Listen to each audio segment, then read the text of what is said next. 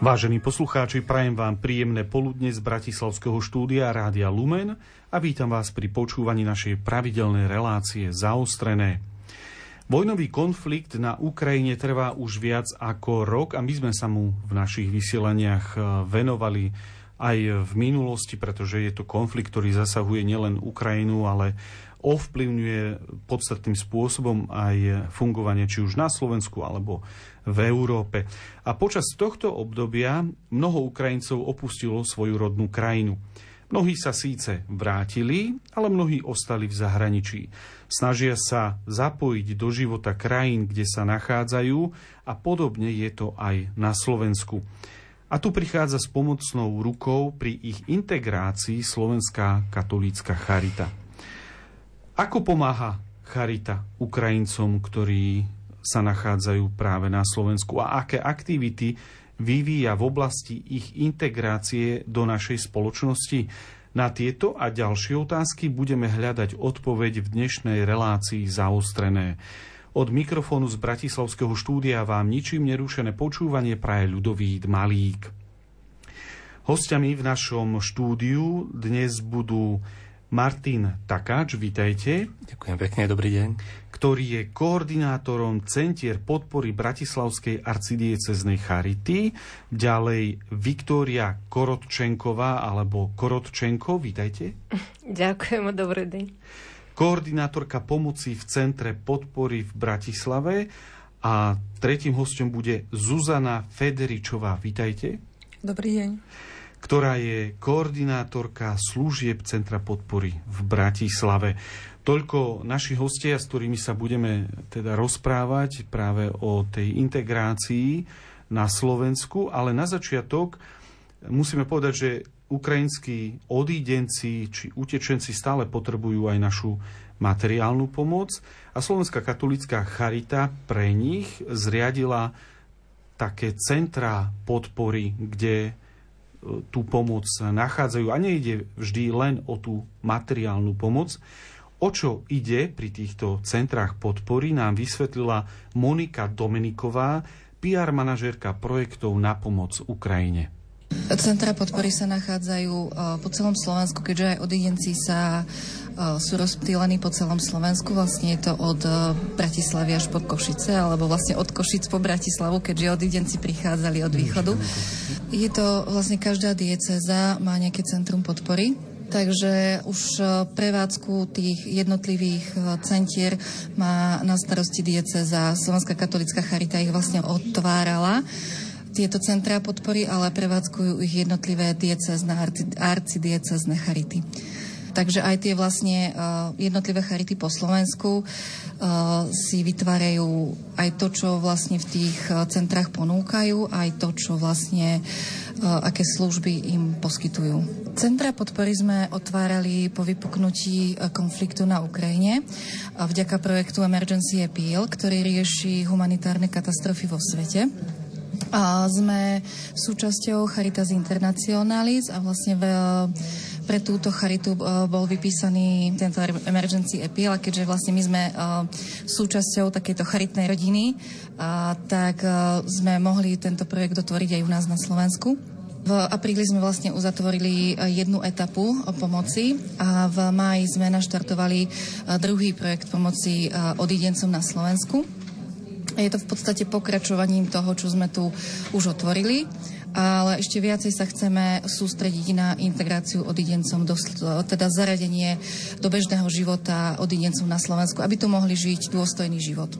Chceme to dosiahnuť tým, že im nebudeme pomáhať len materiálne alebo humanitárnou pomocou, ale tiež tým, že im poskytneme priestor, kde taký priestor prijatia, kde vlastne im poskytneme kurzy slovenského jazyka, pomôžeme im s hľadaním práce, ale i ubytovania, pretože každé to centrum má takú vlastnú sieť aktivít, ktorú poskytuje odídencom. Niekde sa zameriavajú na voľnočasové aktivity, inde idú skôr odbornejším štýlom a snažia sa odidencov začleňovať prostredníctvom rôznych odborných kurzov, ako písať životopisy, ako dávať im rôzne rady. To vlastne vo všetkých našich centrách funguje, že vlastne poskytujeme im rady, ako ten život na Slovensku funguje, že vlastne aké majú nárok v sociálnej poisťovni, čo treba robiť, aby sa dostali k lekárovi. Vlastne sprevádzame ich aj k lekárov, lebo vieme, že často je to aj pre tých slovenských obyvateľov komplikované dostať sa k špecialistovi. A pre Ukrajincov je tam ešte jazyková bariéra, čiže oni často potrebujú tlmočníka, aby sa k tomu lekárovi dostali. Takže pomáhame aj týmto spôsobom. Zároveň si stále so sebou prinášajú také psychické traumy, ktoré sú spojené s vojnou na Ukrajine. A sú to skupinové sedenia, ktoré im ponúkame v rámci takej psychickej pohody, ale tiež individuálne terapie, art terapie napríklad. Ale riešia naše ukrajinské psychologičky v centrách aj šikanu na školách. Čiže stretávajú sa s rôznymi ťažkosťami. Ukrajinské psychologičky asi najlepšie vedia pochopiť tých odidencov, keďže vlastne sami si prežili to isté, čo vlastne tí odidenci. Monika Domeniková nám v krátkosti teda predstavila tie centrá podpory celkovo. V štúdiu máme zástupcov Bratislavského centra podpory z arcidiecéznej Charity. Na začiatok ale predsa ešte sa vrátim k tomu, čo hovorila pani Domeniková, spomínala emergency appeal, je to anglický termín, ale mohli by ste vysvetliť, o čo vlastne ide, lebo vďaka tomu aj tie centra podpory na Slovensku fungujú. Áno, emergency appeal je anglický termín, preložiť by sme ho mohli asi ako nejaká núdzová výzva. Je to aparát pomoci, ktorý funguje v rámci siete Caritas Internationalis, ktorú aj teda kolegyňa spomínala. A tento aparát pomoci vlastne umožní, aby krajiny, ktoré majú nejakú takúto núdzu, čiže ak hovoríme napríklad o ukrajinskej vojne, tak sú to krajiny v okolí ukrajinských hraníc, čiže je to Slovensko, Poľsko, Rumunsko a Maďarsko, ktoré vnímali potrebu, že ako náhle vypukol konflikt, môžeme očakávať príliv ľudí. Na základe toho už dopredu sa teda nejako charity na toto pripravovali, dali dohromady projekt, to je ten Emergency Appeal, ktorý teda odovzdali Caritas Internationalis, a ktorý bol zverejnený v rámci týchto štruktúr medzinárodnej charity. A rôzne charity z celého sveta, národné charity, sa vlastne rozhodli, že do tohto projektu prispejú svojim príspevkom finančným a na to, aby mohli byť uskutočnené aktivity, ktoré boli núdzové. Čiže je to tá humanitárna pomoc, neskôr tá integračná služba a podobne. Takže vlastne naša Slovenská katolícka charita, respektíve jednotlivé diecézne charity môžu pomáhať aj pri tej integrácii vďaka tomuto spomínanému projektu. Teda tie financie čerpáte hlavne z toho Emergency Appeal projektu? Áno. Čo sa týka pomoci Ukrajincom na Slovensku, financie vo veľkej miere, určite to nie je 100%, ale vo veľkej miere sú vďaka tomuto projektu. Vlastne v rámci siete charít celého sveta. Opýtam sa tak, že na začiatku, keď pred vyše rokom vypukla vojna na Ukrajine, Slováci sa veľmi rýchlo aspoň tie mimovládne organizácie, rôzne charitatívne pomoc sa veľmi rýchlo zorganizovali a tá humanitárna alebo taká materiálna pomoc bola skutočne veľmi intenzívna. V mnohom v podstate zachránili štát. A ako je to dnes? Dá sa nejako charakterizovať, či Slováci sú ešte ochotní pomáhať Ukrajincom, respektíve určite tá pomoc klesla. Vieme povedať, povedzme, že nejako to vyčísliť alebo charakterizovať, okoľko klesla? Tak ja by som začal asi tak, že Slováci sú určite ochotní pomáhať. Vo všeobecnosti to vidíme vždy. Ľudia na Slovensku sú naozaj veľmi štedrí, veľmi ochotní, ako náhle vidia nejakú núdzu, chcú zareagovať. Vidíme to na rôznych zbierkach, ktoré sú. Vidíme to po tom, ako vypukla vojna, vidíme to po zemetrasení v Turecku, vidíme to na mnohých iných nešťastiach, ktoré sú doma alebo v cudzine. Prirodzene ale ten charakter človeka je taký, že na veľa vecí si vie zvyknúť a časom sa tak nejako unaví a podobne. Čiže aj tá schopnosť rýchlo zareagovať a prispieť je na Slovensku doma. A potom to tak nejako klesá, že si zvykneme, že áno, ten konflikt je tu, prvý mesiac nás to všetkých šokuje, druhý mesiac rovnako, tretí mesiac už začíname byť taký, že je to realita. Myslím, že teraz po viac ako roku vnímame to ako realitu, ale nie je to až také živé. A takto sa asi odzrkadľuje aj tá ochota pomôcť. Že nemyslím si, že by ľudia stratili ochotu, ale zvykli si na to, že žijeme v takomto stave. A druhá vec je určite aj pravda, že, a je to podľa mňa čosi také prirodzene ľudské, začíname vnímať možno trošku takú nejakú žiarlivosť, že niekomu sa pomáha a niekomu nie. Vidíme, že pomáha sa ľuďom, ktorí sem prišli z Ukrajiny, a prečo sa takto nepomáha ľuďom, ktorí sú v núdzi na Slovensku a podobne. Že taká nejaká žiarlivosť je asi tak typicky ľudská a áno, vnímame to, cítime to, vidia to asi teda všetci. Ja by som to videl ako čosi prirodzené, ale na druhej strane netreba to živiť. Predsa len nikto z nás, Bohu vďaka, si nemusel prejsť tým, že musel opustiť svoj dom a zanechať všetko, čo mal, prísť na svojom aute, ktorému vôbec umožnilo to, že sa sem vôbec mohol dostať, a začať nový život v novom prostredí, v novej kultúre, v novom jazyku, v nových pravidlách, úplne iná legislatíva, iné možnosti. Je to niečo, čo asi nikto z nás by nechcel zažiť.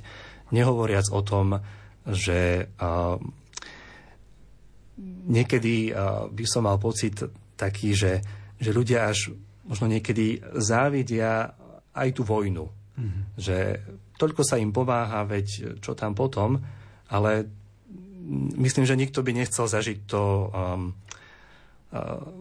mať poplach vo svojom meste, vidieť bombardovanie, zažiť rakety, vidieť tanky, jednoducho tú hrôzu, ktorú väčšina z nás na Slovensku pozná iba z televíznych obrazoviek. A to je asi dosť dôležité aj v tom rozmere tej pomoci. Mm-hmm. A na druhej strane, čo vnímam možno teda najmä tu v Bratislave, lebo neviem celkom hovoriť za ostatné časti Slovenska, ľudia sú aj veľmi ochotní a musím povedať, že tak slovenskí prijali to množstvo ľudí z Ukrajiny, ktorí v Bratislave žijú, že nerobia veľké rozdiely, nie sú nejaké násilnosti na uliciach kvôli tomu, že počujú iný jazyk. A myslím, že veľmi veľa dobrovoľníkov, občianskych združení, komunitných centier, mestských častí, samosprávy mesta Bratislavy, akokoľvek, urobili všetko preto, aby ľudia v Bratislave a blízkom okolí boli čo najviac začleňovaní a aby tá pomoc im bola poskytnutá.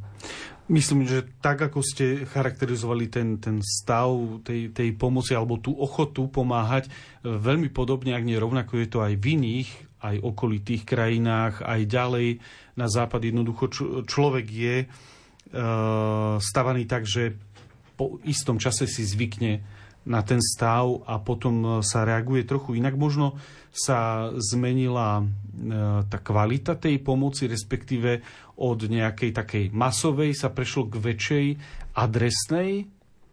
Môžeme to takto povedať? Myslím, že áno. Myslím, že by sme to mohli takto povedať. Je to, zase by som povedal, že čosi veľmi prirodzené. A rovnako aj naše služby a naša ochota pomôcť ako organizácie prešla od základných humanitárnych potrieb, ktoré boli potrebné na začiatku, po veľmi špecifické služby spojené s integráciou, spojené so začleňovaním týchto ľudí do spoločnosti. Tak ako spomínala kolegyňa, či sú to ako pomôcť ľuďom zamestnať sa, ako získať trošku také povedomie v oblasti legislatívy. Verím, že to viac porozpráva tuto kolegyňa Zuzka Federičová, ktorá sa tomuto viacej venuje. Čiže takisto v priebehu toho roka aj naše služby sa menili. Mm-hmm. Viac vnímame potreby čo najviac zraniteľných skupín, ktoré sa snažíme špecifikovať. Naozaj je to iné. Dobre, budeme samozrejme sa o tom všetkom ešte rozprávať, ale keďže tu máme hostia, pani Viktóriu Korotčenkovú z Ukrajiny. A najskôr sa spýtam, odkiaľ pochádzate a kedy ste prišli na Slovensko? Som z Kyjeva, z Ukrajiny, i prišla do Slovenska v marci minulého roku. Minulého roku. Áno. A viete povedať, akým spôsobom ste sa dopravili na Slovensku, alebo ako dlho to trvalo, lebo niektoré cesty trvali dlhšie ako... To bolo dlho. Na počiatku to bol vlak, potom pieši, potom autobusom, potom znovu vlakom, ale... Uh-huh. A ďalšia otázka, prečo ste sa rozhodli zostať na Slovensku? Mnohí pokračovali ďalej na západ. Niekto vás tu drží, alebo máte tu nejakú rodinu? Ja тут маю, можно сказать, родину, а также можем поведать,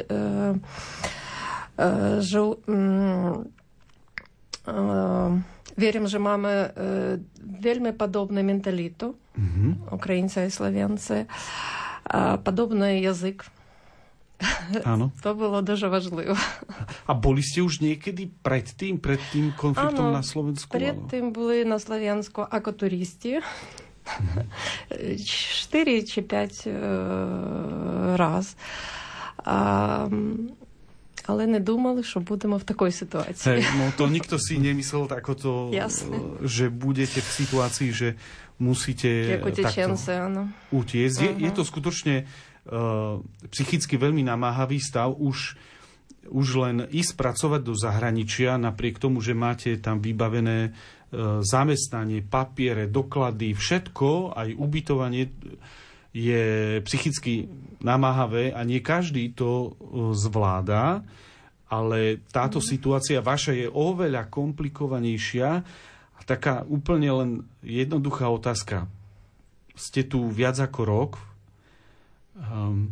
Ako sa tu cítite? Lebo Bratislava je často trošku iná ako zvyšok Slovenska v niektorých ohľadoch. Je to predsa trochu väčšie mesto, aj keď nie ako Kyjev, samozrejme, to sa nedá porovnať. Ako sa cítite medzi Slovákmi?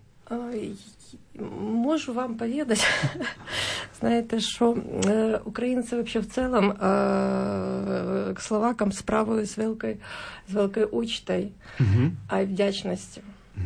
Takže Ukrajinci sa voči Slovákom справою з великою вдячністю а úctou? Áno, pretože po перші дні війни Словаці поскотували українцям ай бит, ай všetko, що вони потребували. Ja len preložím pre posluchačov, ktorí náhodou nerozumeli, že Slováci hneď v prvých dňoch vojny poskytovali Ukrajincom všetko, teda aj strávu, aj byt, aj oblečenie. Takže a vy sa cítite osobne, doma ste v Kyjeve. Neviem, či ste narodená v Kyjeve, rodáčka z Kyjeva, ale v Bratislava je tak trošku už nejaký taký druhý domov? Môžeme tak сказать, áno. Môžeme tak povedať. Môžem. Dobre.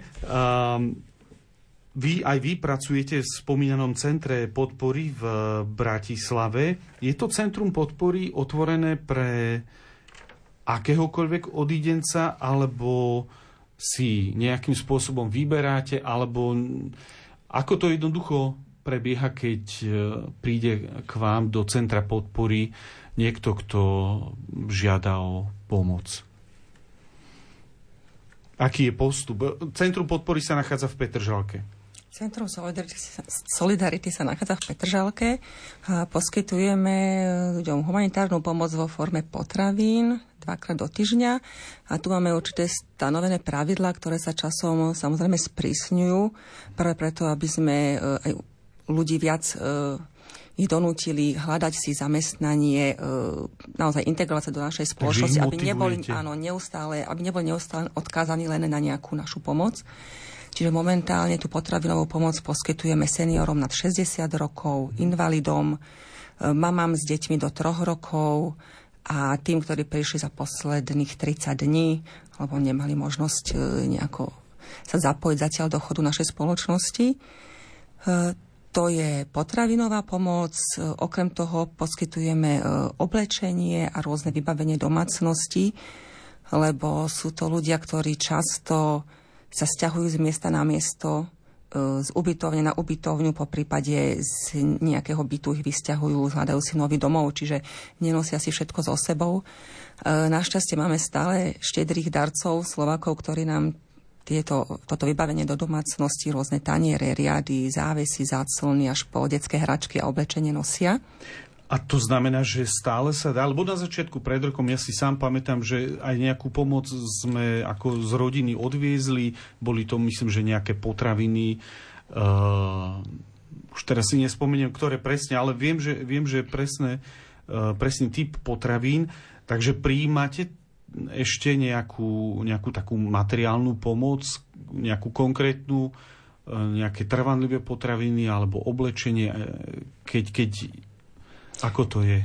Stále je možné priniesť aj potravinovú pomoc, aj keď v dnešnej dobe je to skôr od jednotlivcov.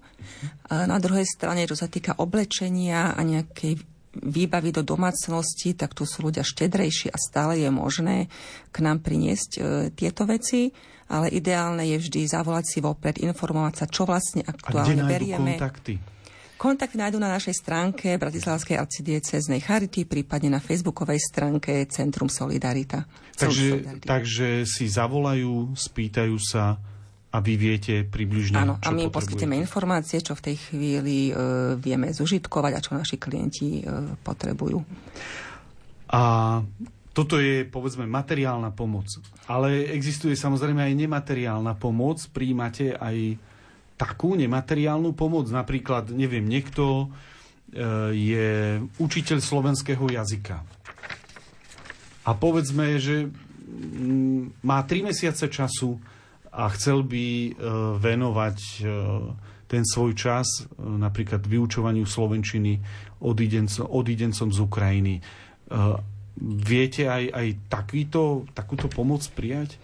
To už spadá do tej druhej kategórie našich služieb, ktoré poskytujeme, do tých integračných procesov.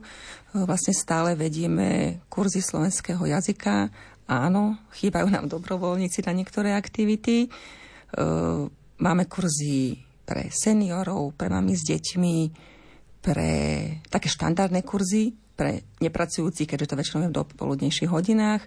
Takisto nejaké doučovanie pre deviatakov sme zaviedli, lebo hoci sú na Slovensku a jazyk veľmi rýchlo deti pochytia, tak napriek tomu ovládať celú slovenskú gramatiku sa behom jedného roka naozaj nedá naučiť, takže snažíme sa aj deťom venovať a v tomto vlastne by sme chceli pokračovať ďalej. A áno, budeme radi dobrovoľníkom, ktorí by vedeli nám s týmito integračnými aktivitami pomôcť. Takže vy ponúkate nielen ako tú bezprostrednú prvú pomoc, ale snažíte sa postupne ponúkať také komplexnejšie služby, komplexnejšiu pomoc, lebo povedzme tá prvá pomoc, nejaké potraviny, oblečenie, fajn, to prebehne, ale ak ten človek potrebuje ďalšiu pomoc, stále chodí k vám a vy ho niekde nasmerujete? Ľudia k nám chodia často aj po informácie. Rady, potrebujú vedieť, kde, na aký úrad majú ísť, čo tam môžu získať, potrebujú kontakty na lekárov, majú problém dostať sa k špecialistom, už ako bolo spomínané, a to naozaj je veľký problém, hlavne pre staršiu generáciu. Poskytujeme im informácie ohľadom škôl, škôlok, často vlastne za nich aj vytelefonujeme určité telefonáty, keďže nemajú takú znalosť slovenského jazyka, čiže nevedeli by sa správne dorozumieť. Alebo kontaktujeme nejakého personalistu, keď ide o hľadanie zamestnania. Takže áno, vieme poskytnúť rôzne druhy služieb. Hovorí Zuzana Federičová, ktorá je koordinátorka služieb Centra podpory v Bratislave. Ja poprosím o krátku hudobnú pauzu.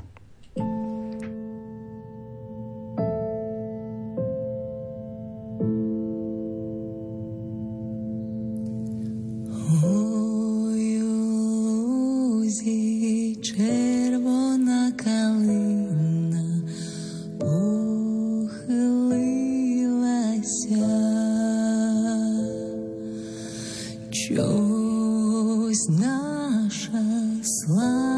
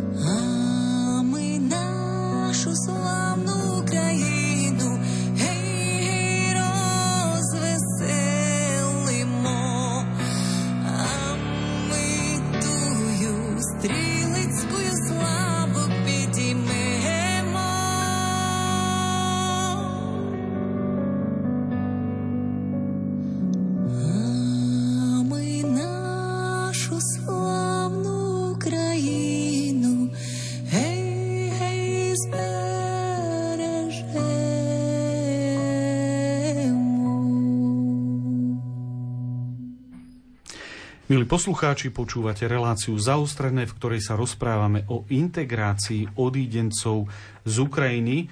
Tá integrácia po tej prvotnej pomoci, ktorej boli Slováci skutočne veľmi štedrí, je veľmi dôležitá. Mnohí síce, ako som uviedol v úvode, sa aj vrátili, ale mnohí aj zostali. A samozrejme, ani my ako Slováci a ani oni ako Ukrajinci nechcú stať mimo tejto spoločnosti a potrebujú sa do nej postupne začleniť, objaviť ten spôsob života, aký je tu. Takže je potrebná integrácia, ale ako by ste ju priblížili teda našim poslucháčom, čo všetko to v sebe môže zahrňať? Mm-hmm. Tak ten integračný proces ako taký môže mať veľa odtieňov a farieb, môže to naozaj hrať ako taká pestrá lúka tými farbami. Je to proces, ktorý môže trvať veľmi dlho, u niekoho môže trvať veľmi krátko. Vo všeobecnosti na Slovensku asi nie sme celkom zvyknutí na integráciu cudzincov. Ja si dovolím povedať, že naozaj nebolo veľmi veľa organizácií ani samospráv, ktoré by sa venovali téme integrácie cudzincov alebo pomoci cudzincov ako takej na tom území Slovenska. Ak tak teda najmä skôr tej Bratislave, aj tých organizácií bolo naozaj zopár. zatiaľ je to aj také pochopiteľné. Vlastne všetky také migračné krízy nás tak nejako minuli, že ako hovoríme o 2016 roku, kedy teda bola migračná kríza vo veľkom v Európe, Slovensko to tak nejako míňalo stále iba poza hraníc, že nič sme také doteraz nezažili. A vlastne teraz vypuknutím vojny minulý rok vo februári zažívame prvýkrát nejakú vyslovene, že migračnú krízu. Zažívame príval cudzincov, ktorí niektorí áno, prechádzajú ďalej do Európy, iní zostávajú. Čiže je to niečo, v čom sa aj tak trochu všetci asi učíme pohybovať. Od štátu, cez samosprávy až po organizácie ako my, mimo organizácie, ktoré sa tomuto venujú už dlhodobo. A do tohto procesu integrácie patrí už to, čo sme spomínali, čiže sú to nejaké kurzy slovenského jazyka, sú to neviem, konverzácie pre zvlášť, lebo ten jazyk je trošku taký podobný tej slovenčine, zvlášť teda ak hovoríme o integrácii Ukrajincov teraz. A potom v mnohom je to, ako hovorila kolegyňa Zuzka, že je to množstvo informácií, ktoré sme ochotní poskytnúť, kde získajú nejakú pomoc na nejakom úrade, ako sa zorientovať v sociálnom systéme, ako sa začleniť do spoločnosti, do zdravotníctva, na ísť lekára a podobne, že to všetko patrí k tej integrácii. A rovnako tak je to aj zoznamovanie sa s kultúrou. Ak chceme niekde žiť, potrebujeme aspoň trošku pochopiť kultúru. Ako aj Vika povedala, že sme si tak nejako blízki aj v kultúre, mentalite Slováci a Ukrajinci, tak Bohu vďaka tá blízkosť je tu prítomná. Že nie je to až také náročné, ale predsa len je to iná kultúra. Vždy je to iné. Vnímame to aj my, keď prídeme do Čiech, ktorých považujeme za naši taký najbližší národ, ale tá kultúra je iná. Čiže v tomto treba trošku otvoriť cestu, spoznať tú kultúru, vnímať to prostredie. Ďalej sú tam procesy ako začleňovanie detí do škôl, pomoc pri hľadaní zamestnania, zotrvať v zamestnaní, možno si dovolím povedať trošku aj tak dbať o také sprevádzanie v tom zamestnaní, aby zase neprišlo k nejakým nekalostiam, ktoré nikto nechce. To znamená zadržiavanie mzdy alebo naformulovaná zmluva tak, aby to bolo vyhovujúce pre zamestnávateľa. Čiže aj toto sú také špecifiká tej integrácie. A čo je dôležité a čo teda ja osobne vnímam v Bratislave ako veľmi dobrú vec, že na toto nie sme sami. Tým chcem len povedať, že v Bratislave funguje naozaj že množstvo organizácií, ktoré sa venujú buď parciálne alebo komplexne tejto integrácii a službám z toho spojených. Aj samotný magistrát hlavného mesta Bratislavy je v tomto veľmi užitočný. Čiže aj my vlastne spolupracujeme v tomto s mnohými inými organizáciami, čo je veľmi užitočné v konečnom dôsledku. Pani Viktória, vy ste povedali, ako aj váš kolega to potom pripomenul, že tá mentalita je, sa vám zdá, naša ukrajinská bližšia, ale sú tu aj rozdiely. Aké, povedzme, vy vidíte ako Ukrajinka, také rozdiely, ktoré vám, povedzme, udreli do očí a sú také najvypuklejšie? Je to iné ako u vás? Знаете, важко повідати, бо для мене особисто, ну, я почуваю себе як дома тут. Чуєтеся як дома? Як дома, ано. І я не бачу таких, ну, розбіжностей, да, отличий. Že nevidíte nejaké veľké rozdiely. A čo sa týka vnímania, povedzme, alebo chápania medziľudských vzťahov, je to podobné u vás ako aj na Slovensku? Alebo čo u vás znamená rodina? Lebo u nás je rodina otec, mama, deti, poprípade starí rodičia, vnúci. A v taliansku rodinu chápu ešte oveľa širšie ako u nás. Ako je to na Ukrajine? U nás rodina trošky separátnejšia na talianska. My máme pap, tata, mama, deti. Дуже, ну, вони мають бути дуже близькі. Українці вообще вони закриті на свій дом, то ж на свій бит, що возле бита, дом, домчик, от родина. Должно бути все, так, все починається від родини. Так само, як і словаки, що я бачу, що от... Že všetko začína v rodine. Áno. Mm-hmm. Nie je to až také široké ponímanie, ako v nejakom Taliansku, že je to užšie rodičia, deti, áno. Starí rodičia možno, babka, detko. Dobre. Tá situácia s ohľadom odídencov z Ukrajiny sa vyvíja. V súčasnosti ešte viem, prichádzajú nejakí noví odídenci, alebo už sa to tak nejako stabilizovalo a venujete sa už hlavne tým, ktorí sú tu už nejaký čas? Je to možno prekvapivé, ale stále prichádzajú noví. Nie sú to už také veľké čísla, ako to boli pred rokom, pred 8 mesiacmi. Hovoríme možno o nejakých desiatkách za ten týždeň, že naozaj to nie je až také veľké číslo. A tým samozrejme sa snažíme podať pomocnú ruku na základe toho, že sú tu noví. Čiže je to trošku iný spôsob pomoci. Tí, ktorí sú tu už dlhšie, niektorý rok, niektorý pol roka, a tak ako aj kolegyňa Zuzka vravela, že tie pravidlá sa tak možno nejako sprísňujú, čiže my sa snažíme reagovať na to, že tu vyslovene to je súčasťou možno tej integrácie, že motivovať tých ľudí zapojiť sa do tej spoločnosti. Znamená to aj v tom, že v priebehu toho roka sme akoby postupne stále viac a viac špecifikovali skupiny, ktorým chceme pomáhať. Čiže, tak ako Zuzka povedala, že sú to teraz seniori, sú to ľudia, ktorí sú zdravotne znevýhodnení, alebo sú to matky, ktoré sú tu samé so svojimi deťmi a majú menej ako 3 roky ich deti.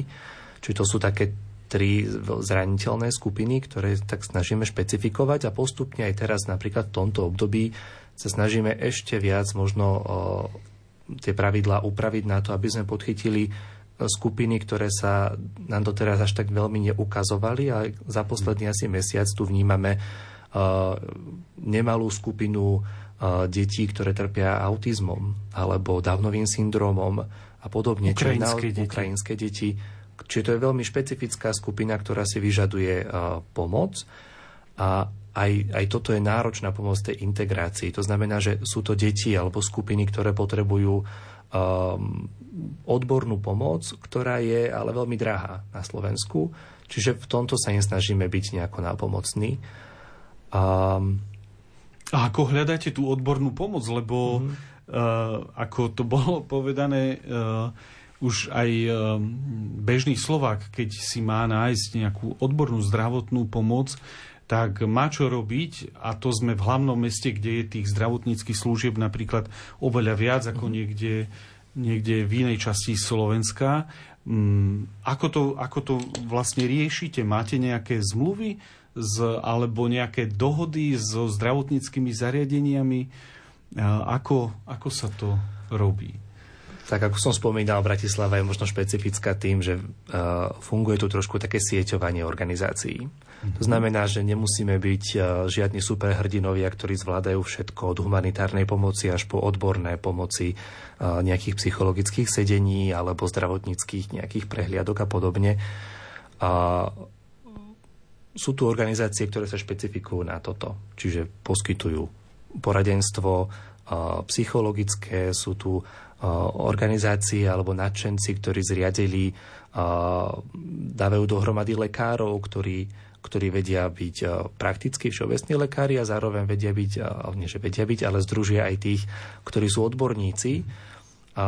A my už len vlastne sprostredkovávame túto informáciu. To znamená, že tak ako to Zuzka už povedala, kolegyňa, že ak niekto takýto príde, vieme povedať, že tuto je kontakt, tam a tam treba ísť, alebo zavolá tam, dohodne už priamo to stretnutie. Čiže je to akoby o takom dobrom odovzdávaní informácií. Takže tie v podstate organizácie, mimovládne organizácie, rôzne teda organizácie pomoci, takto spolupracujú medzi sebou. To je základ toho, aby to teda fungovalo, aby to išlo vpred.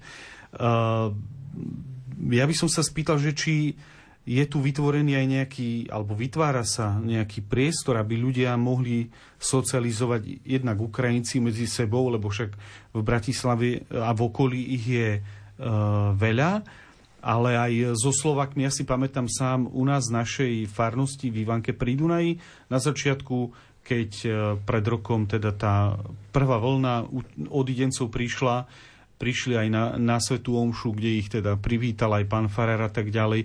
Potom ďalšia skupinka odidencov chodí pravidelne do jedného športového klubu, kde sa stretávajú so Slovákmi, môžu sa teda bežne interagovať medzi sebou o tých najbežnejších veciach. Snaží sa Bratislavská katolícka charita v tomto niečo vyvíjať, robiť? Každá komunita, ktorá sa ocitne mimo svoj štandardný priestor, má tendenciu sa stretávať. A takisto to je aj s Ukrajincami. Čiže tí, ktorí sú v Bratislave, tak my sa im v Centre Solidarity v Petržalke snažíme poskytnúť priestor na to, aby sa naozaj mohli stretnúť a cítiť sa u nás komfortne.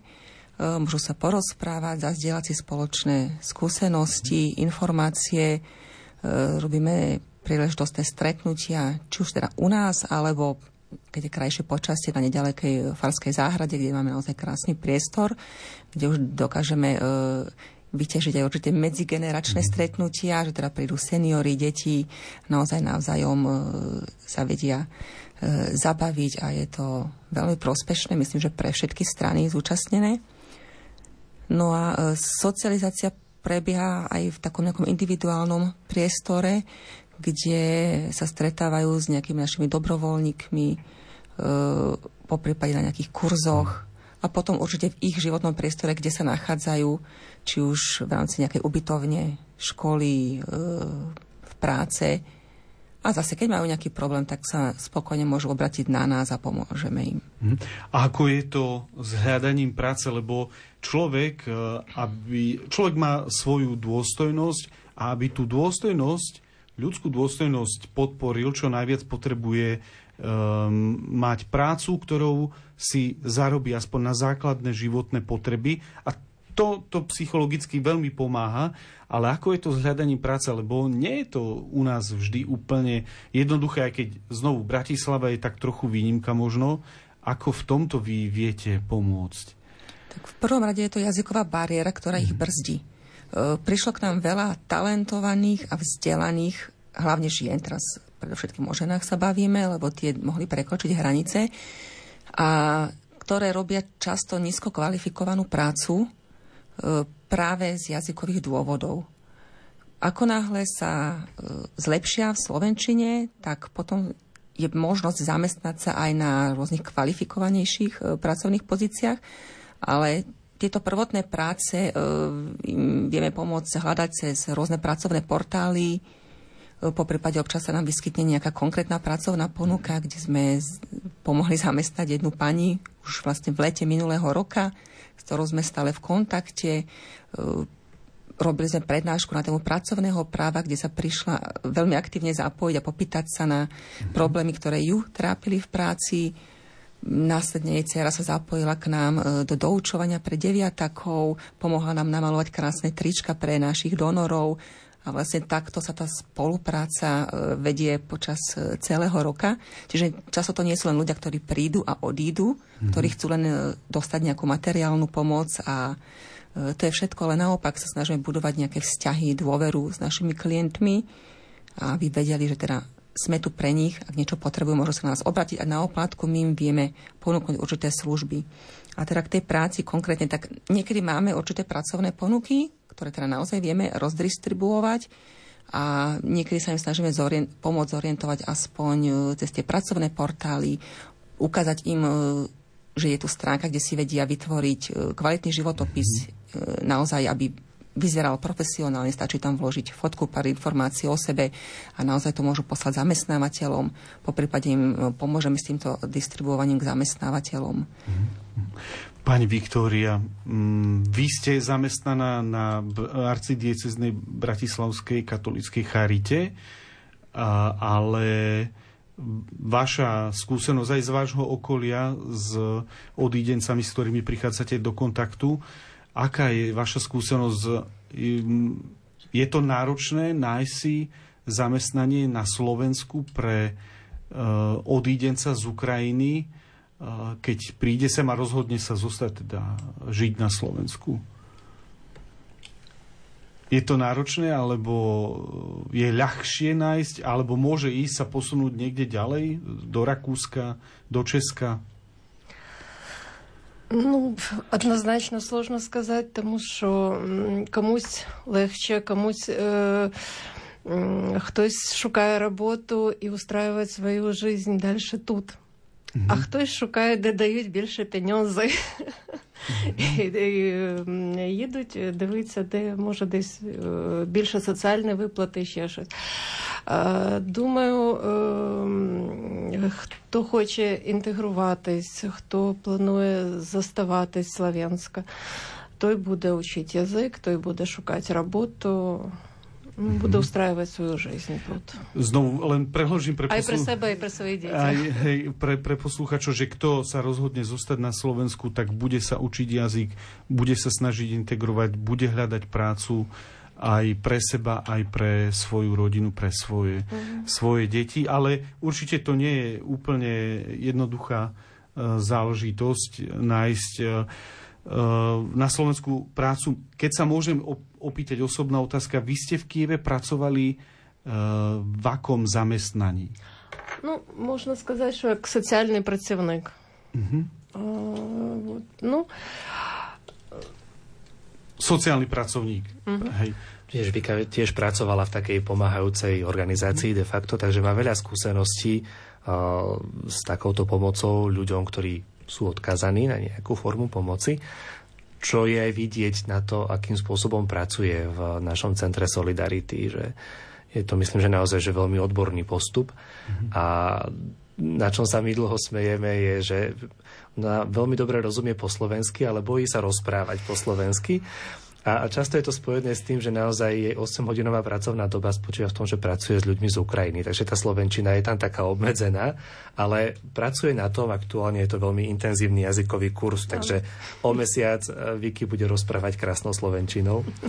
No, to držím palce, lebo tá slovenčina je predsa iná ako ukrajinčina, ale možno ešte jedna taká otázka, aké by mohli byť nejaké nové aktivity alebo nový program pomoci odídencom z Ukrajiny, aby sa lepšie integrovali do našej spoločnosti. Iba krátko, niečo do budúcnosti, alebo krátkej budúcnosti, máte nové niečo pripravené? Ja viem, že niečo nové je vždycky také, že to ľudia chcú počuť. Máme nové, niečo šťavnaté, niečo chutné. A ja si myslím, že to, čo teraz nás čaká, je udržať aspoň to, čo máme. Totiž to aj preto, čo je dôležité pri tej integrácii ľudí z Ukrajiny pochopiť, že oni sem prišli mysliaci, že prídu na mesiac, 2, 3. Nikto tu nechcel zostať rok a dlhšie. V súčasnosti začínajú možno mnohí chápať a uvedomovať si, že tak skoro sa domov nevrátia a teraz začína ten proces integrácie. Milí poslucháči, a je tu záver relácie Zaostrené, v ktorej sme hovorili o integrácii odídencov z Ukrajiny na Slovensku. Za účasť v štúdiu ďakujem Martinovi Takáčovi, koordinátorovi Centier pomoci Bratislavskej arcidieceznej Charity, Viktórii Korotčenkovej, koordinátorke služieb v Centre Solidarity, a Zuzane Federičovej, koordinátorke služieb Centra podpory v Bratislave. Ďakujem veľmi pekne za účasť v relácii. Technicky na relácii spolupracoval Matúš Brila, hudbu vybrala Diana Rauchová a od mikrofónu z bratislavského štúdia vás pozdravuje Ľudovít Malík.